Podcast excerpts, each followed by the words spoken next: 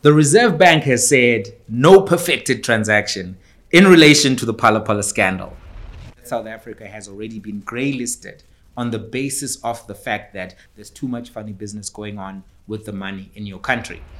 The Reserve Bank said it's not going to make its report public. There has been no transparency and there's been no accountability. The Sizwe Mpofu Walsh Experience Podcast.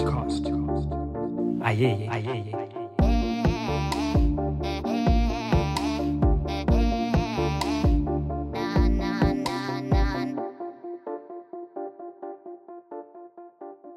The South African Reserve Bank has made findings about the money which was stored and stolen from the Phala farm, which is owned by President Cyril Ramaphosa.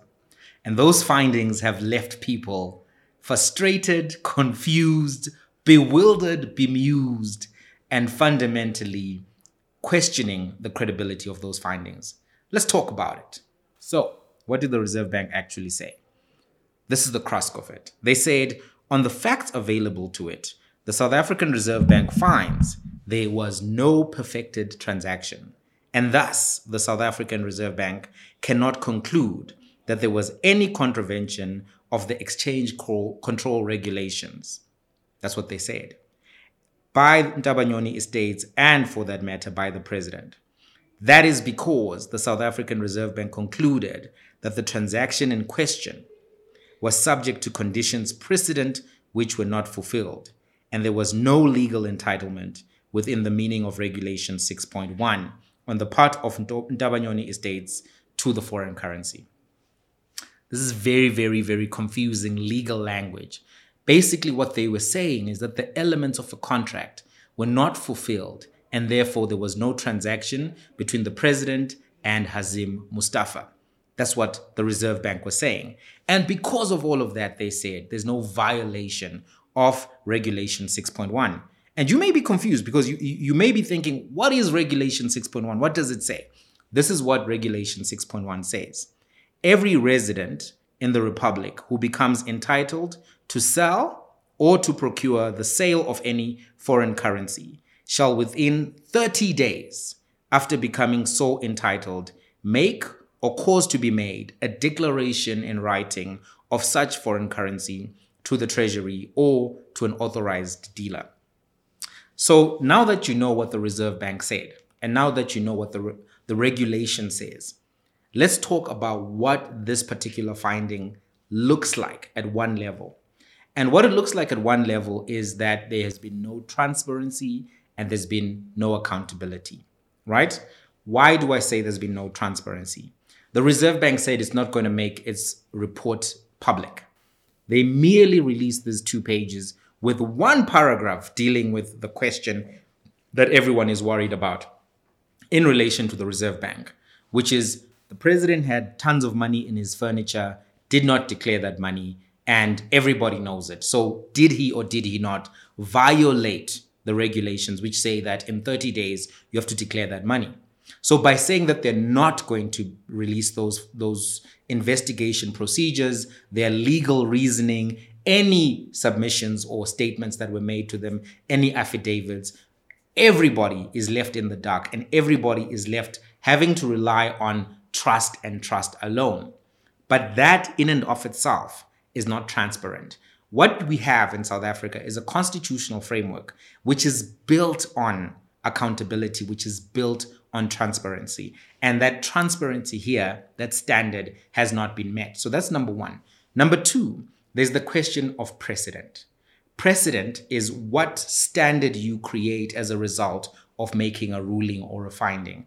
Basically, what the Reserve Bank has said if you have $1 million in your possession, US dollars, that came into the country without any clarification of how it came in, Let's say you just know some Nigerian dudes and you happen to have a million dollars that they gave you because you sold them a pen. As long as they did not collect the pen from you, it's fine. You can keep that million dollars. You don't have to account for it. That precedent is a precedent that is very dangerous considering that South Africa has already been grey listed on the basis of the fact that the international financial community said there's too much funny business going on with the money in your country. So, for the Reserve Bank, the custodian of the currency, to come and make this kind of a pronouncement sets a precedent that I think many lawyers will say is a bad precedent. So, so let's underline that.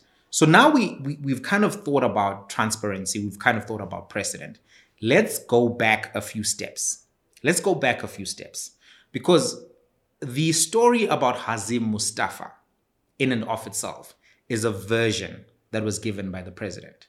It's a version. That's not to say that it's a real version. It hasn't been tested robustly on a bunch of platforms. If you recall, in the Section 89 independent panel, this issue of the allegations came up.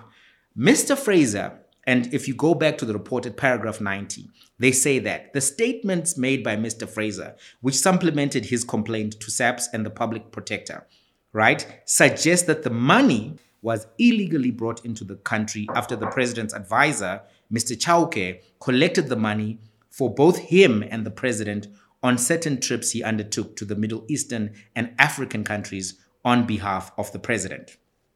Mr. Fraser, uh, Mr. Fraser alleged the following, particularly number one, the money was brought to South Africa by the president's closest, uh, closest advisor, Mr. Bejani Chauke.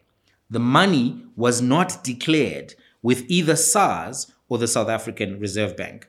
Mr. Chauke concealed an undisclosed amount of US dollars in one of his couches at his personal residence in Hyde Park, Johannesburg. This money was later transferred to a couch in the president's residence at the farm with the assistance of General Rhoode.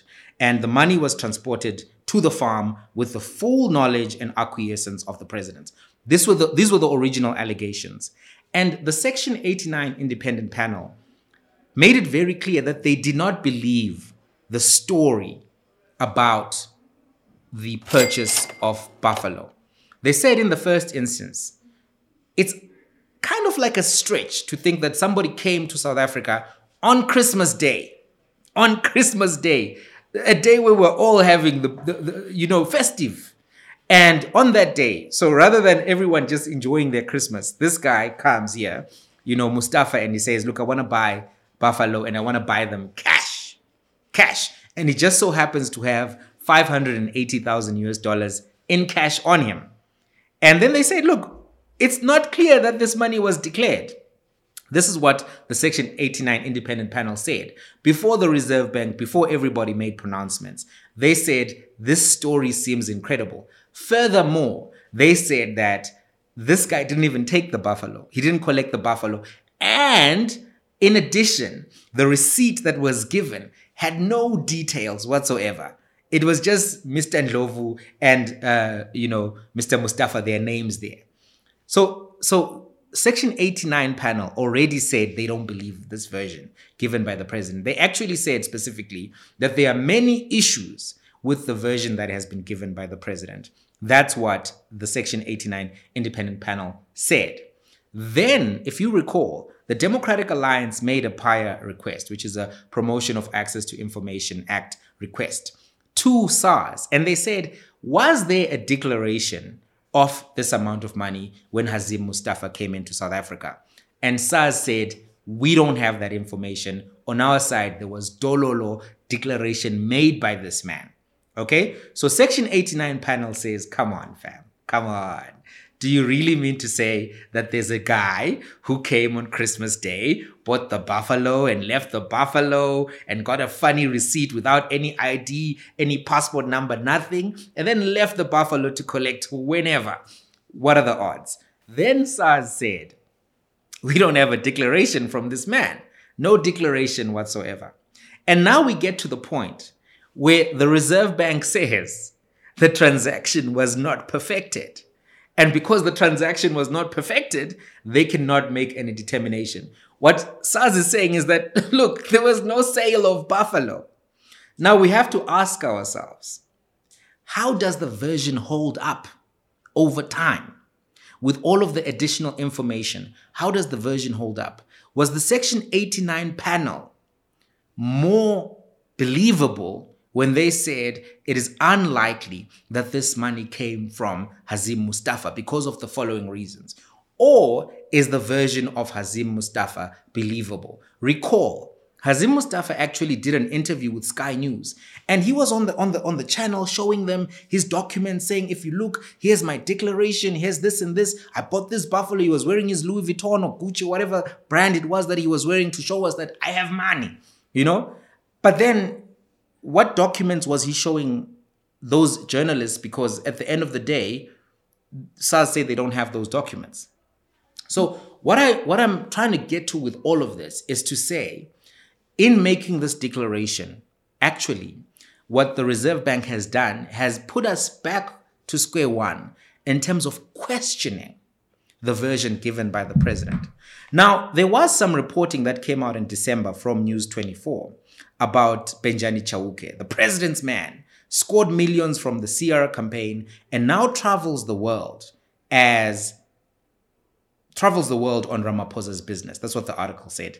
And I'm going into this article, and it said in the article, you know, that they that they gave, they said that the Minister of International Relations took a dim view of Chauke's travels uh, because he often traveled to countries that had strained or difficult diplomatic relations with South Africa. So there were pictures here of Chauke meeting meeting Mohammed bin Salman of Saudi Arabia, him meeting a variety of leaders, you know, from around the world.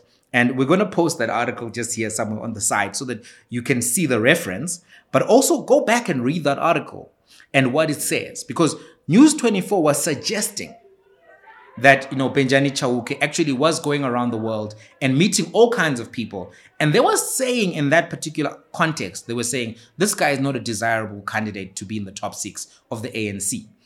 But some of the things that they said in December still linger on at the time of this recording. So now you go back and you look at what Arthur Fraser said. Fraser said this money came from Chauke. He got it when he was traveling through the African countries and in the Middle East, and he brought it to Hyde Park and he took it to Phala Phala. Then you read the News 24 article saying Bejani Chauke was moving around on the president's business, going to Saudi Arabia, going over here, going over there, and they had a problem or they had questions about the money that he had and how he was using money at the December conference. Then you now go to this story from the Reserve Bank saying, how did this guy, uh, saying that they don't actually think the transaction was perfected. What this does, it takes us back to square one to say, what really was the source of the money? That's question number one. You know, where did you get this money? Where did you get this money? That's a fundamental and relevant question. And it is a question that speaks to the heart of the democracy. Because if we don't know the source of the money, you don't know why that money was given for what particular purposes. Those questions still need to be answered, and they have not been answered. And I don't think that anything that the Reserve Bank has said right now takes away the credibility and the validity of those particular questions. Those questions still need to be answered. And this is why I think if you look at some of the actions being taken by political parties to get to the bottom of this, I think this issue is going to still remain in the South African discourse. Then finally comes the logical conclusion questions. If indeed the South African Reserve Bank is correct to say what they've said, what does this mean about the money? Does the money go back to Hazim Mustafa? Does the money stay, whatever the remainder of the money that was stolen, with the president? Whose money is it? Whose money is it? These are questions that I don't think have gone away. And I do think that everybody who's looking at this particular report is left with more questions than answers at the end of the day. So that's the commentary on the South African Reserve Bank findings. What do you think? Let's have a conversation in the comments. Ah, yeah, yeah the Sizwe Mpofu Walsh Experience podcast. Aye, aye, aye.